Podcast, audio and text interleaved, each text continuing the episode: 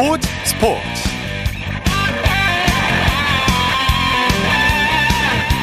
여러분 안녕하십니까? 아나운서 이창진입니다. 한국 남자 높이뛰기 간판 우상혁 선수가 올 시즌 최고 기록을 갈아치웠습니다.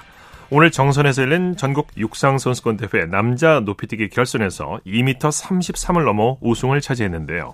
이달 초 랭킹 포인트로 정하는 월드 랭킹에서 1위 자리를 되찾았고요. 올 시즌 최고 기록을 수립하면서 기록 부분에서도 올해 세계 공동 1위에 올라섰습니다. 마지막에는 최고 기록에 도전했지만 아쉽게 실패하고 말았는데요. 월드 리더로 도약한 우상혁 선수의 도전은 앞으로도 계속됩니다. 우상혁 선수의 활약상은 잠시 후 스포츠 와이드에서 자세히 살펴보겠습니다. 일요일 스포츠 스포츠 먼저 프로야구 소식으로 시작합니다. 스포티비 뉴스의 김태우 기자와 함께합니다. 안녕하세요. 네, 안녕하세요. 오늘은 비록 두 경기나 취소가 됐네요. 장마 전선이 올라오면서 본격적인 장마가 이제 시작된다고 하죠. 예. 네, 오늘 남부지방과 중부지방의 날씨가 좀 달랐는데요. 남부지방에서 열릴 예정이었던 광주와 창원 경기가 오늘 정상적으로 열리지 못했습니다. 광주는 오늘 아예 우천 취소가 됐고 창원은 1회 경기에 들어가기는 했습니다만 1회 0대 0 상황에서 결국 비 때문에 노게임이 됐습니다. 네. 반면에 고척 스카이돔은 오후 2시에 정상 진행이 됐고요. 오후 5시 잠실과 인천도 정상 진행이 됐습니다. 네. 무더운 날씨 속에서도 많은 팬분들이 찾아주셨습니다. 오늘 경기도 굉장히 응원 열기가 뜨거웠습니다. 네, 먼저 인천 경기 살펴보죠. 최하위 삼성이 선두 SSG를 꺾고 5연패 탈출에 성공했네요. 네, 삼성이 천신만고 끝에 5연패에서 탈출했습니다. 오늘 인천에서는 삼성이 SSG를 5대 2로 꺾고 값진 승리를 거뒀습니다. 삼성은 말씀드린 대로 5연패에서 탈출했고요. SSG는 6연승 도전에서 좌절했습니다만 이번 주 5승 1패를 기록을 하면서 선두 자리를 유지했습니다. 네, 2연패 탈출에 앞장선 건 선발 뷰캐넌 선수라고 할 수 있죠. 그렇습니다. 삼성의 최근 분위기가 좋지 않은 상황에서 정말 오늘 모든 선수들이 뷰캐넌 선수만 보고 있을 수밖에 없는 상황이었잖아요. 그런데 이 뷰캐넌 선수가 역시 에이스다운 투구로 오늘 경기 승리 투수가 됐습니다. 예. 뷰캐넌 선수는 오늘 7이닝 동안 무사사구 경기를 펼쳤습니다.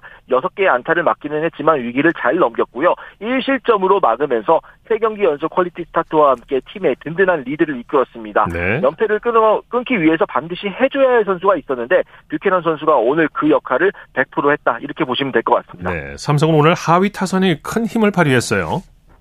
네, 상위 타선은 오늘 그렇게 안타를 많이 치지는 못했는데 오늘 삼성이 0대 0으로 맞선 2회에 4득점을 하면서 경기의 기선을 잡았습니다. 그리고 이 2회 4득점 상황에서 하위 타선의 힘이 돋보였는데요.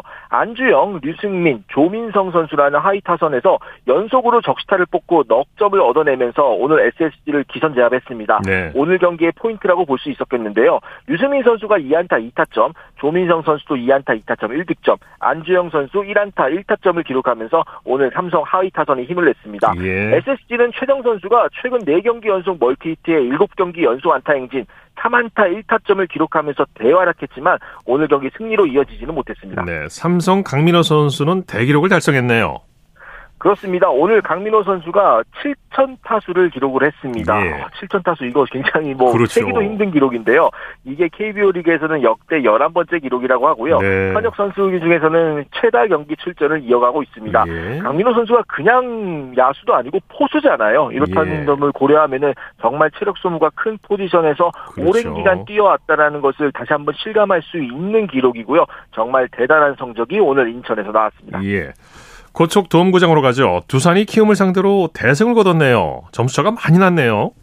그렇습니다. 오늘 가장 먼저 열렸던 고척돔에서는 두산이 키움을 17대 2, 15점 차 큰 점수차로 이기고 5위를 탈환했습니다. 예. 키움은 두산에 밀려서 다시 6위로 내려갔습니다. 네, 두산이 이제 타선 침체로 고전을 했었는데 오늘 선발 전원 안타를 기록했죠. 네, 두산 타선이 이번 주 계속해서 좀 어려운 양상을 보였는데 오늘 타순도 조정한 것들이 좀 힘을 발휘했던 것 같습니다. 오늘 두산 타선이요 무려 장단 20안타에 17득점을 예. 기록을 했습니다. 두산의 올해 한 경기 최다 안타의 최다 득점 기록이었고요. 20 안타는 물론 10개의 사사구까지 얻어내면서 오늘 30번이나 출루를 했습니다. 선발 전원 안타는 당연히 따라왔고요.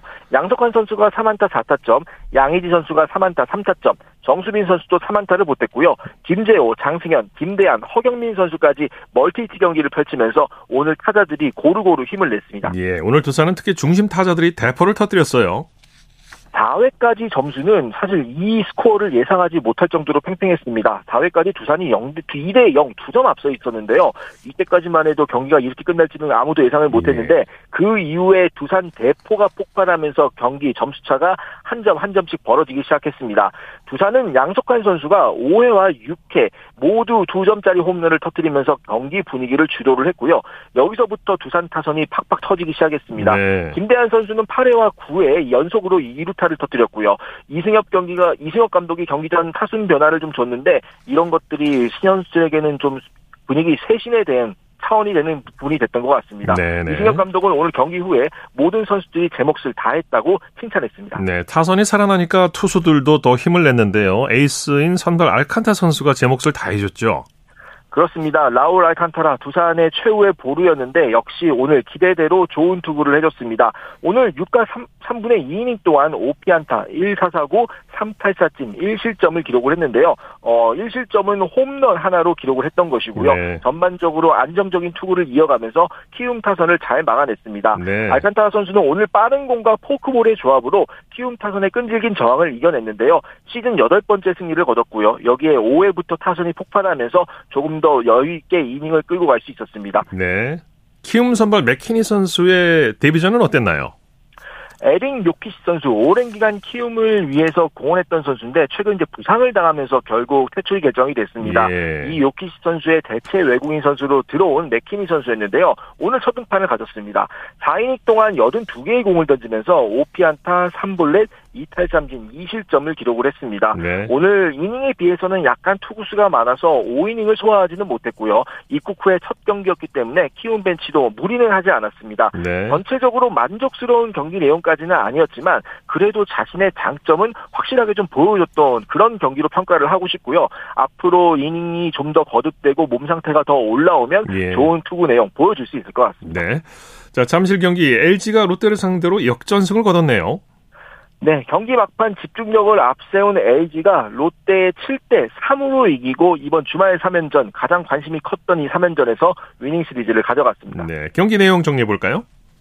오늘 LG가 선발이 대체 선발이었습니다. 이 지금까지 불펜에서 필승조를 많이 뛰던 이정용 선수가 선발로 나섰는데요. 경기 초반 롯데가 3회 석점을 먼저 뽑아서 기선제압을 하고 오늘 경기 쉽게 풀어나가는 듯 했습니다. 네. 하지만 롯데가 이후 LG의 개투 작전에 맡겨서 득점을 내지 못하는 사이에 LG가 차근차근 점수를 쫓아봤는데요. LG가 5회 한 점을 만회한 것에 이어서 7회 문성주, 김현수 선수의 연속 적시타로 동점을 만들었습니다. 네. 그리고 3대 3으로 맞선 8회 뭐, 롯데가 불펜 총력전을 벌였는데 이것을 상대로 활발하게 출루하더니 상대 실책에 힘입어서 한 점을 얻은 뒤에 문성주, 김현수 선수가 다시 연속 적시타를 터뜨리면서 롯데 마무리 김원준 선수를 무너뜨리고 4득점했습니다. 네. LG는 뽑은 이 4점을 끝까지 지키면서 7대3 승리를 확정지었습니다. 네, 소식 감사합니다. 네, 감사합니다. 프로야구 소식 스포티비 뉴스의 김태우 기자와 정리했습니다.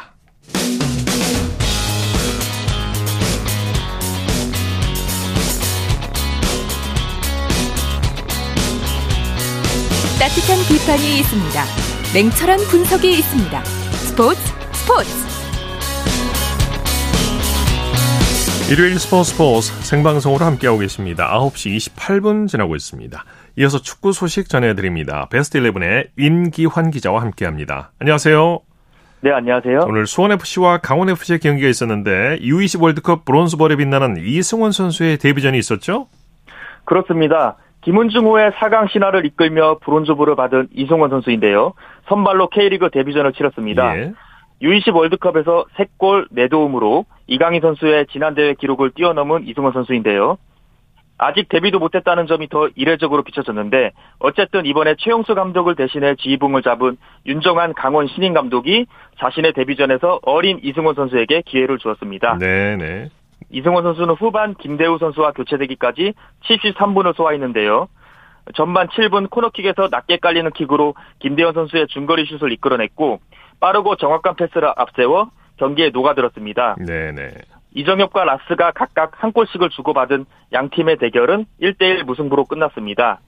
수원FC는 2연패를 끊어낸 반면 강원의 무승은 9경기로 늘어났습니다. 네네. 이승원 선수가 무난히 데뷔전을 치렀군요. 앞으로 멋진 활약 기대해 보겠고요. 인천에서는 인천 유나이티드와 포항 스틸러스의 경기가 있었죠.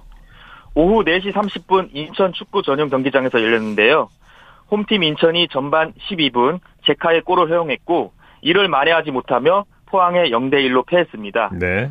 이로써 포항이 9승 7무 3패, 승점 34로 FC 서울을 제치고 다시 2위로 올라섰습니다. 선두 울산 현대와의 승점 차는 13으로 여전히 차이가 많이 납니다. 인천은 4승 8무 7패로 9위에 머물렀습니다.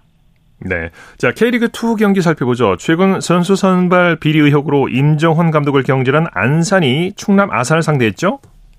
그렇습니다. 안산은 최근의 사건으로 분위기가 좋지 못한데 그 점이 승부에도 영향을 미친 것 같습니다. 예.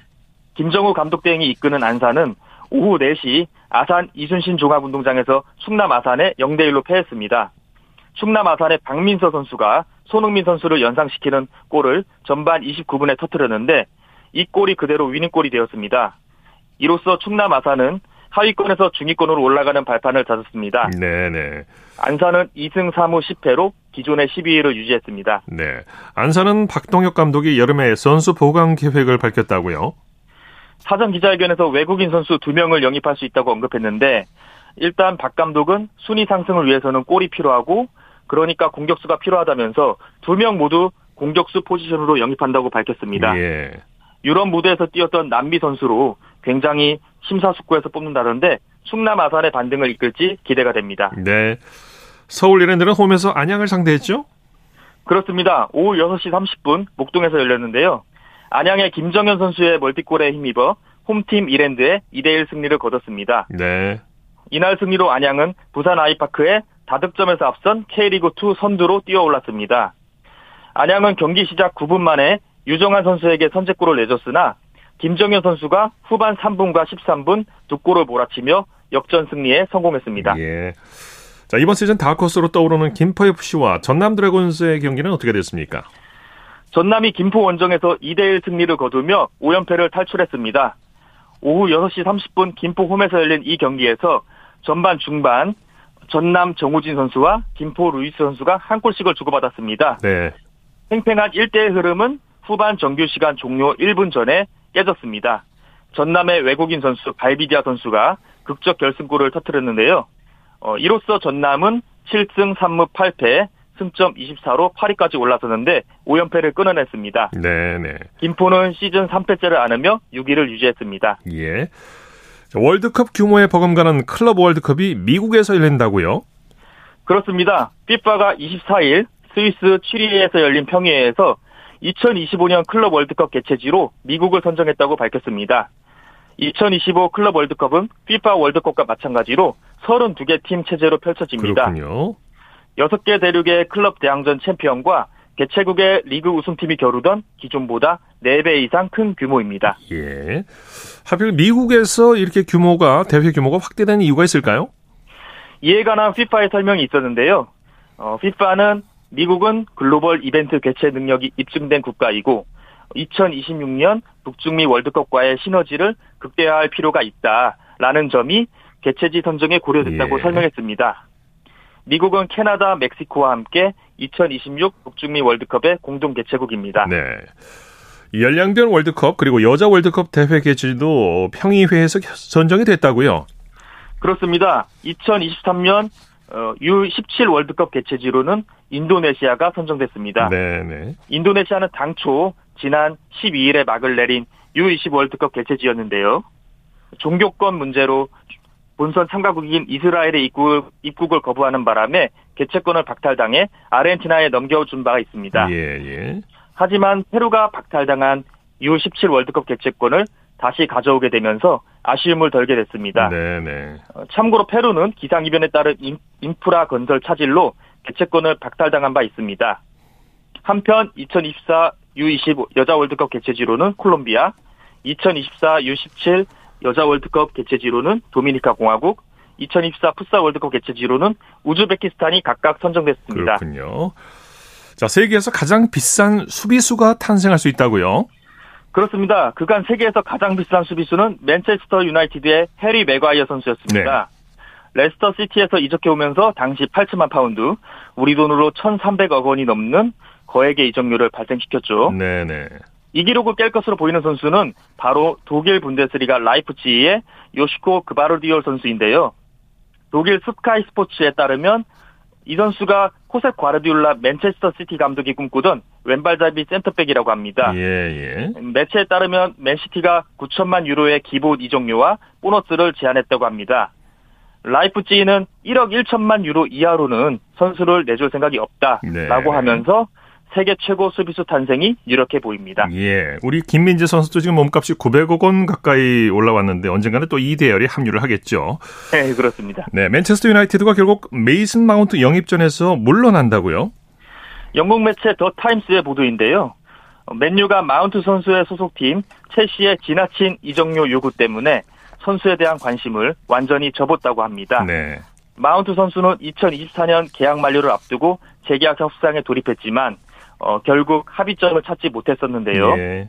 그래서 올여름 첼시를 떠날 것으로 점쳐졌습니다. 어, 차기 행선지로는 맨체스터 유나이티드가 유력했는데 맨유가 마운트 선수의 이적료로 5,500만 파운드, 우리 돈 910억 원 가량을 불렀다고 합니다. 네네. 그러면서 구단을 설득하는데 실패했다는 보도가 나왔었는데 이 선수의 행보에 이목이 집중됩니다. 네. 자, 소식 감사합니다. 네, 고맙습니다. 축구 소식 베스트 11의 임기환 기자와 살펴봤고요. 이어서 한 주간 이슈가 됐던 스포츠계 소식을 집중 분석해보는 최동호의 스포츠 칼럼 시간입니다.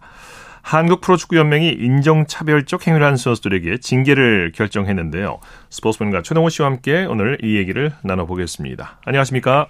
예, 안녕하세요. 인종차별 행위로 징계를 준 거는 이번이 처음이죠? 어, 예, 그렇습니다. 이 프로축구연맹이 지난 22일에 인종차별적 행위를 하는 울산현대 이명재, 이규성, 박용우 선수에게 대해서 어, 한 경기 출장 정지, 제재금 1,500만 원을 부과했거든요. 네네네. 어, 이들의 그 대화에는 참여하지는 않았지만 인종차별적 발언을 하지 않은 정승현 선수는 징계를 받지 않았습니다. 예. 어, 인종차별적 행위로 징계가 이루어진 거 이번은 이번이 K리그 사상 어, 처음입니다. 예. 이번에 징계받은 선수들 어떤 행위를 했습니까?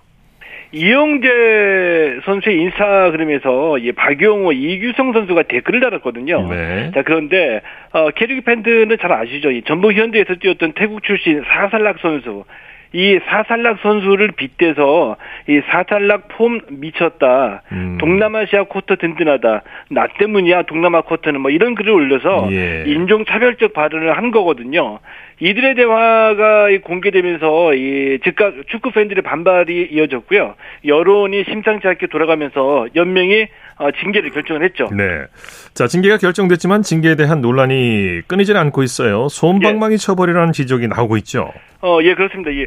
프로축구연맹에는 인종차별적 운동을 하면 10경기 이상의 출장 정지, 1천만 원 이상의 제재금 부과, 할 수 있도록 돼 있거든요. 예. 근데 이 기준으로 보면 이명재, 이규상, 박용우 선수는 이 경징계를 받았다라고 볼 수가 있겠죠. 자, 그래서 네. 이 송방망이 처벌이 아니냐 이런 얘기가 나오고 있는 건데 네. 뭐 저는 굳이 뭐 송방망이 처벌이라고까지 지적하고 싶은 마음은 없고요. 그냥 어. 적절했다라고 봅니다. 적절했다고 보시는 이유가 뭘까요?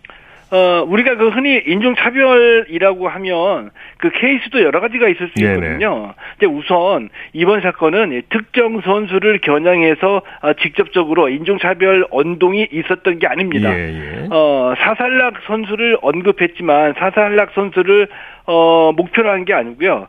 이, 이 사살락 선수를 빗대서 인종 차별적 표현을 한 건데 네네네. 네, 네, 어, 네. 제가 주목하는 지점은 좀 더 정확하게 봐서 이명재 박용우 선수에게도 인종 차별을 하려는 의사가 어쩌면 없었을 네, 수도 네. 있다라고 봅니다. 네. 다만 어, 의사가 없었 어, 없음에도 불구하고 자신이 하는 표현, 자신 자신이 하는 얘기가 이 차별적 언동이라는 것을 몰랐을 가능성이 크다라고 볼 수도 있거든요. 네네. 네, 그냥 이 재미있는 농담 한다 이렇게 판단할 수도 있는 건데 어, 지금은 뭐 이런 말실수나 농담도 처벌받을 수 있는 거죠. 네, 전 세계적으로 이제 뭐 축구계뿐만 아니라 모든 스포츠에서 인종차별에는 이제 강력하게 대응을 하고 있고요. 예. 이번에 이제 K리그에서 처음 나온 징계인데 좀 강력하게 처벌해야 되지 않느냐 이런 주장도 있어요. 어, 예, 그런 주장도 많이 나오고 있죠. 우리 사회도 급격하게 다문화 시대에 접어들었고요. 어, 예, K리그도 마찬가지이기 때문에 자, 앞으로 인종차별 행위가 어, 계속해서 문제될 수 있는 소지가 어, 크다라고 보거든요. 네네. 때문에 당연히 이 강력하게 대응해야 된다라고 봅니다. 자, 그런데 이 징계의 양을 정하는 양형은 이 규정 대로 적용이 되어야 되고 예. 사례별로 충분히 검토가 돼야지 된다 이렇게 보거든요. 그렇죠. 이게 맞는 얘기죠. 네. 네. 어, 의도적으로 인종 인종 차별 행위를 할 의도가 없었는데 이 차별적 행위라는 걸 인식하지 못한 채 인종 차별 발언을 했다면 네. 분명히 여기에 이제 합당한 징계가 있어야 된다라고 보고요. 네, 네. 인권 교육이 절실해 보이거든요. 그렇죠. 근데 이 네. 제재금과 출장 정지 이외에 오히려 인권 교육 수강 등의 명령이 없었던 게 이게 좀 아쉽죠. 네. 그게 몰랐을 수도 있고 또 농담일 수도 있고 실수일 수도 있는데 이런 예. 교육이 좀 절실해 보입니다. 말씀하신 대로. 이번 기회에 이제 인종차별에 대한 규정을 좀 더 세밀하게 개정해야 할 필요도 있겠죠. 어, 예, 맞습니다. 그 이번 결정이 선례가 됐다고 많은 분들이 말씀하시거든요. 어, 선례는 맞습니다. 그런데 어, 이 징계는 상황과 행위 그리고 결과 등을 감안해서 이루어져야 되기 때문에 예. 인스타그램에 차별적 글을 올리면 한 경기 출장 정지, 예. 어, 제재금 1,100만 원 징계 이게 일종의 기준이 그렇죠. 될 수는 없다라고 보거든요. 네네. 그러니까 주관적 판단은 사람마다 다 다를 수가 있고요. 때문에 양형 기준을 좀 더 이 케이스별로 촘촘하게 설정해서 인종차별에 관한 규정 개정을 어, 좀더 면밀하게 예. 개정하는 게 시급해 보입니다. 네, 말씀 감사합니다. 네, 고맙습니다. 최동호의 스포츠 칼럼 스포츠 평론가 최동호 씨와 함께했습니다.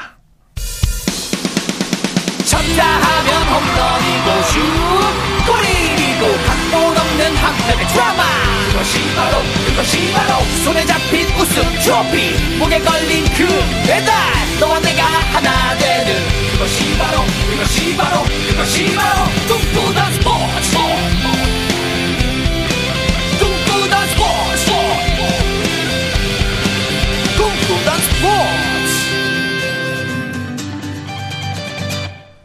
일요일 스포츠 스포츠 생방송으로 함께하고 계십니다. 9시 41분 지나고 있습니다. 이어서 다양한 정보의 스포츠 소식을 전해드리는 스포츠 와이드 시간입니다. 이혜리 리포터와 함께합니다. 어서 오십시오. 안녕하세요. 자, 높이뛰기 우상혁이 2m 33을 뛰어넘으면서 올 시즌 최고 기록을 경신했어요. 네, 우리나라 높이뛰기 간판 우상혁이 전국 육상 선수권 대회에서 시즌 최고 기록을 남겼습니다. 예.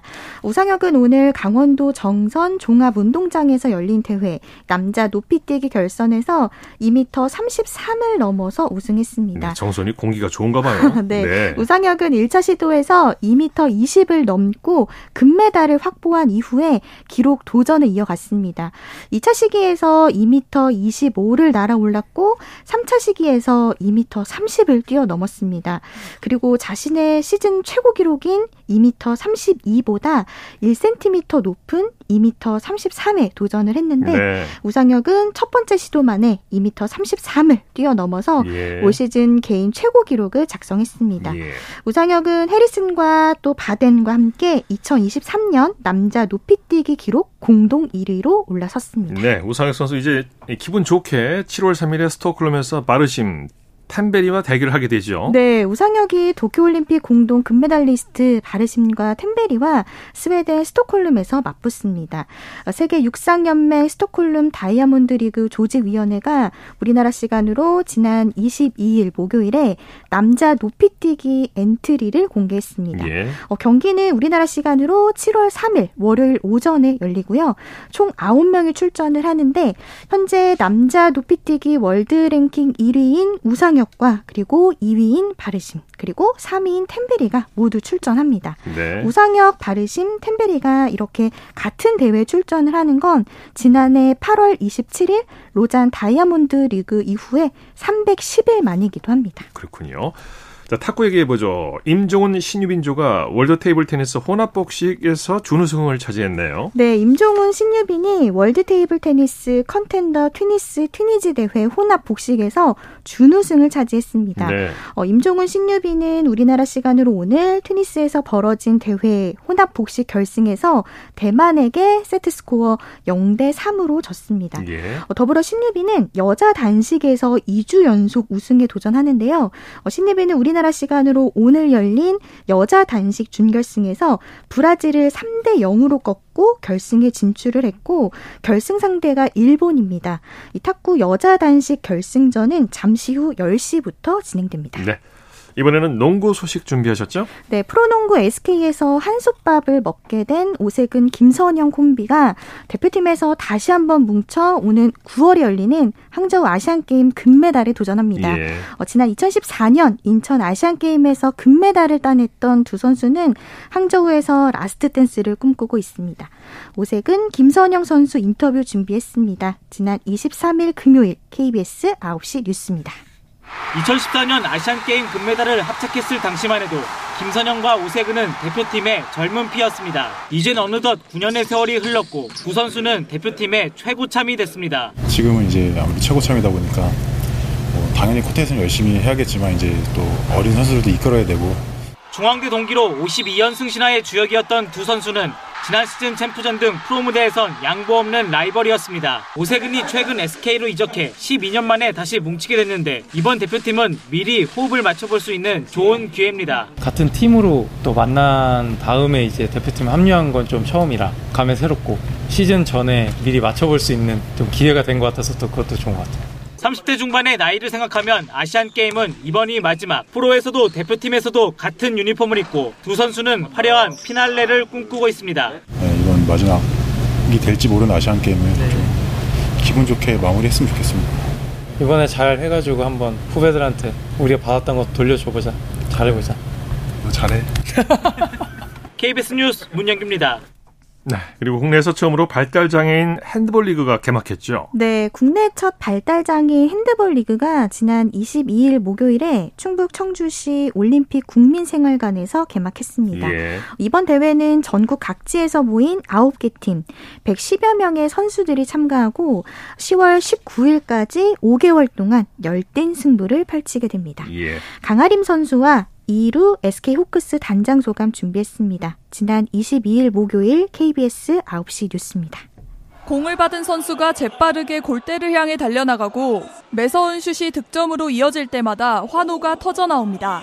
서울과 경기, 충북과 경남 등 전국 각지에서 모인 9개 발달장애인 팀의 핸드볼 리그가 시작됐습니다. 대회 참가 선수들은 10살부터 52살까지 연령대도 다양합니다. 정규 리그다 보니까 조금 긴장도 되고 어떻게 할지 연습한 만큼 보여드리고 싶습니다. 이번 핸드볼 경기는 9개 팀의 실력에 따라 3개 그룹으로 나눠 진행합니다. 모두가 이기는 올림픽이라는 대회 명칭처럼 그룹별 1등과 2등은 물론 3등에게도 메달이 주어집니다. 이번 발달장애인 핸드볼 리그는 국내 한 대기업이 장애인 고용 확대를 위해 설립한 자회사의 사내 동아리를 토대로 올해 처음 개막됐습니다. 장애인 표준 사업장 우리 발달 장애인들에게 건강 증진과 취미 활동 차원에서 핸드볼을 접목을 시켰는데 사회성이 굉장히 높아지게 됐습니다. 치열한 승부를 하며 꿈과 희망을 펼치는 발달장애인 핸드볼 리그. 오는 10월 결승전을 포함해 앞으로 5개월간 청주에서 21경기의 열전이 진행됩니다. KBS 뉴스 김소영입니다.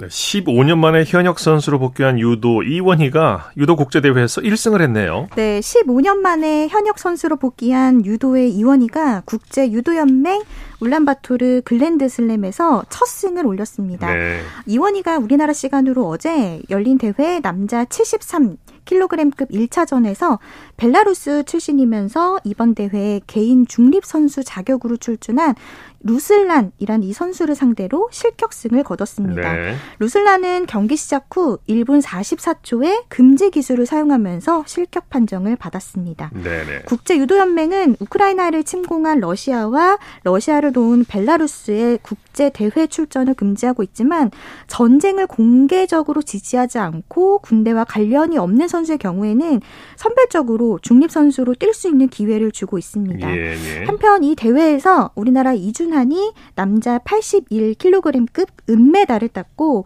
전날 열린 남자 60kg급에는 이하림이 동메달을 그리고 여자 57kg급에는 허미미가 동메달을 목에 걸었습니다. 네. 여자 테니스 한나래 장수정조가 베네토 오픈 복식 우승을 했는데 시즌 세 번째 우승 합작이네요. 네, 한나래 장수정조가 여자 프로 테니스 125K 시리즈 베네토 오픈 복식에서 우승을 했습니다. 네. 한나래 장수정조는 우리나라 시간으로 오늘 이탈리아 가이바에서 열린 여자 복식 결승에서 폴란드를 어, 경기 시작 1시간 15분 만에 2대 1로 이겼습니다. 네네. 한나래 장수정조는 이번 시즌에만 세 차례 우승을 합작을 했는데 국제 테니스 연맹이 주관한 어, 지난 3월 일본 고후 대회 그리고 5월 일본 기후 대회까지 이렇게 총 세 번 우승을 했습니다. 한나의 장수정은 영국으로 이동을 해서 어, 윈블던 예선 준비에 돌입합니다. 네. 우리나라 여자 야구 대표팀이 오는 8월에 열리는 여자 야구 월드컵 예선에서 홍콩과 첫 경기를 치르네요. 네, 우리나라는 이달 초에 끝난 2023 아시아 야구연맹 여자 야구 아시안컵에서 동메달을 획득하면서 여자 야구 월드컵 그룹 예선 출전 자격을 얻었습니다. 네네. 우리나라 여자 야구 대표팀이 오는 8월 캐나다 썬더베이에서 열리는 세계 야구 소프트볼 연맹 여자 야구 월드컵 그룹 예선에서 홍콩과 1차전을 치르게 됩니다. 예. 이 세계 야구 소프트볼 연맹은 지난 23일 금요일에 세계 선수권 대회 격인 여자 야구 월드컵 대회 A 그룹 과 B그룹 예선 일정을 발표했습니다. 예. 어, 우리나라는 홍콩, 캐나다, 호주, 미국, 멕시코와 A그룹에 편성이 돼서 오는 8월 9일부터 14일까지 썬더베이에서 풀리그를 벌이게 됩니다. 네. 스포츠와이드 이혜리 리포터와 함께했습니다. 수고했습니다. 네, 고맙습니다.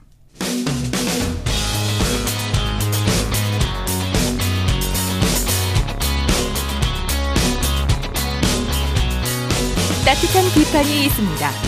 냉철한 분석이 있습니다. 스포츠 스포츠 이어서 골프 소식 살펴보겠습니다. 이데일리의 주미희 기자와 함께합니다. 안녕하세요.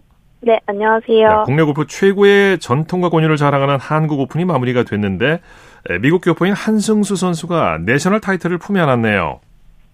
네, 한승수가 25일 충남 천안시의 우정힐스 컨트리 클럽에서 열린 코오롱 제65회 한국 오픈 최종 라운드에서 2분파 71타를 쳐 4라운드 합계 6언더파 278타로 정상에 올랐습니다. 예. 네, 출전 선수들 중 최종 합계에서 유일하게 언더파를 써낸 한승수는 2위 강경남을 6타 차로 여유롭게 따돌렸습니다. 예. 네, 한승수는 16살이던 2002년 미국 주니어 골프협회 올해의 선수에 뽑히며 두각을 나타냈지만 프로가 돼서는 잘 풀리지 않았는데요. PGA 2부 투어와 캐나다, 중국, 아시안 투어를 전전하다가 2020년 코리안 투어에서 첫 우승을 차지했고 2년 7개월 만인 오늘 코리안 투어 통산 두 번째 우승을 기록했습니다. 예, 예. 또 한국 오픈 역사상 36년 만에 네 라운드 단독 선두를 기록한 와이어 투 와이어 우승자로도 아, 이름을 올렸습니다. 그렇군요. 와이어 투 와이어 우승이 36년 만이군요. 네. 아주 여유 있는 우승이었는데 한승수 선수에게 상금 5억 원과 부상 등 뭐 어마어마한 상금 상품이 주어졌죠? 네, 한국 오픈은 국내 골프 대회 사상 최다 우승 상금인 5억 원이 걸려 있었는데요. 네, 이 5억 원을 받은 한승수는 올 시즌 상금 6억 2,375만 원을 모아 단숨에 상금 랭킹 1위로 올라섰습니다. 아, 네. 네, 또 뿐만 아니라 2028년까지 코리안 투어 시드를 보장받았고 또 무엇보다 다음 달 20일 영국 로얄 리버풀에서 개막하는 세계 남자 골프 메이저 대회인 디오픈 챔피언십 출전권도 받았습니다. 네. 네, 한국 오픈이 디오픈 아시아 지역 예선을 겸해 열렸기 때문에 우승자와 준우승자에게 디오픈 출전권이 주어졌고요. 한승수와 또 40살의 베테랑 강경남이 준우승을 차지하면서 처음으로 디오픈에 나서게 됐습니다. 예, 예. 네, 3라운드까지 선두 한승수를 한 타 차로 맹추격했던 이재경은 갑작스러운 허리 통증에도 출전을 강행했지만 결국 7타를 잃었고 공동 4위로 대회를 마무리해 디오픈 출전권은 멀어졌습니다. 네 네. 박민지 선수 정말 대단합니다. KLPGA 투어에서 또 우승을 차지했어요. 올 시즌 가장 먼저 2승을 기록했죠. 네, 박민지는 경기 포천시의 포천힐스 컨트리 클럽에서 열린 BC카드 한경 레이디스컵 최종 3라운드에서 5타를 줄이고 합계 13언더파 203타를 기록해 정상에 올랐습니다. 예. 네, 지난 11일 셀트리온 퀸즈 마스터스에서 대회 3연패를 달성한 뒤 2주 만에 승수를 추가하면서 올 네. 시즌 가장 먼저 다승자가 됐고요. 또 KLPGA 투어 통산 18승을 달성했습니다. 아, 네, 그렇군요. 네, 18승은 구옥기와 신지혜의 20승에 이어 역대 최다승 3위에 해당하는 기록입니다. 네. 또 무엇보다 놀라운 건 남들은 평생 한 번 하기도 힘들다는 타이틀 방어를 다섯 번이나 해냈다는 겁니다. 예. 박민지는 작년 2009년 BC카드 한경 레이디스컵 우승자였고 올해 2연패를 달성하면서 2020년부터 자신의 다섯 번째 타이틀 방어 기록을 세웠습니다. 네, 네, 네. 타이틀 방어 우승 5회는 구호키의 8회를 잇는 역대 2위 기록입니다. 네. 또 우승 상금 1억 4,400만 원을 받아서 시즌 상금 5억 원을 모아 상금 랭킹 1위로도 올라섰습니다. 네. 한마디로 박민지 선수가 지금 역사를 써내려가고 있는 중인데 당분간은 국내에서 박민지 선수의 모습을 볼 수 없다고요. 7월에 LPGA 투어 메이저 대회에 전념한다고 하죠. 네, 다음 주 KLPJ 투어 대회에 출전하지 않고요. 토요일에 미국으로 출국해서 7월 7일 미국 캘리포니아주의 페블비치에서 개막하는 US 여자 오픈에 참가합니다. 네. 또 이어서 국내 투어가 휴식기를 맞는 7월 27일에는 아문디 에비앙 챔피언십에 나섭니다. 박민지는 미국 사람들에게 제가 누구인지 제 플레이가 어떤지 직접 보여주고 싶다면서 top5 안에 드는 걸 목표로 세웠다고 밝혔습니다. 예, 예. 신지애 선수는 일본 투어에서 또 우승을 차지했네요. 프로 통산 무려 64승째라고 하죠. 네, 신지애가 일본 지바현에서 열린 JLPGA 투어 어스 몬다민컵 연장전에서 이와이 아키에를 제압하고 우승했습니다. 예. 신지혜는 이와이와 나란히 최종 합계 13언더파를 기록해 18번 홀에서 연장전을 치렀고요.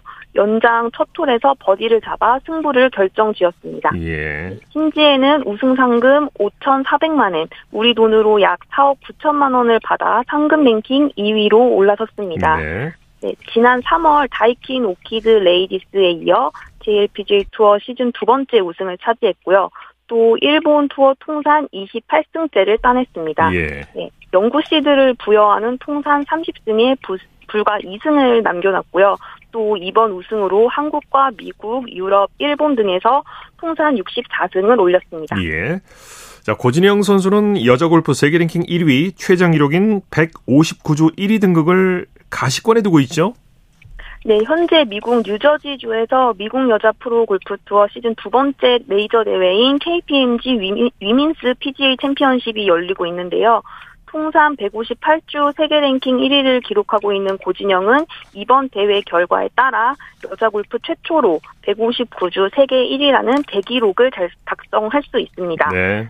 현재 세계 랭킹 2위인 넬리 코다가 컷 탈락했고 세계 3위인 리디아고도 3라운드까지 공동 61위에 그쳐 고진영이 다음 주에도 세계 1위를 유지할 가능성이 커 보입니다. 예. 고진영은 54홀을 돌며 공동 6위를 기록하고 있습니다.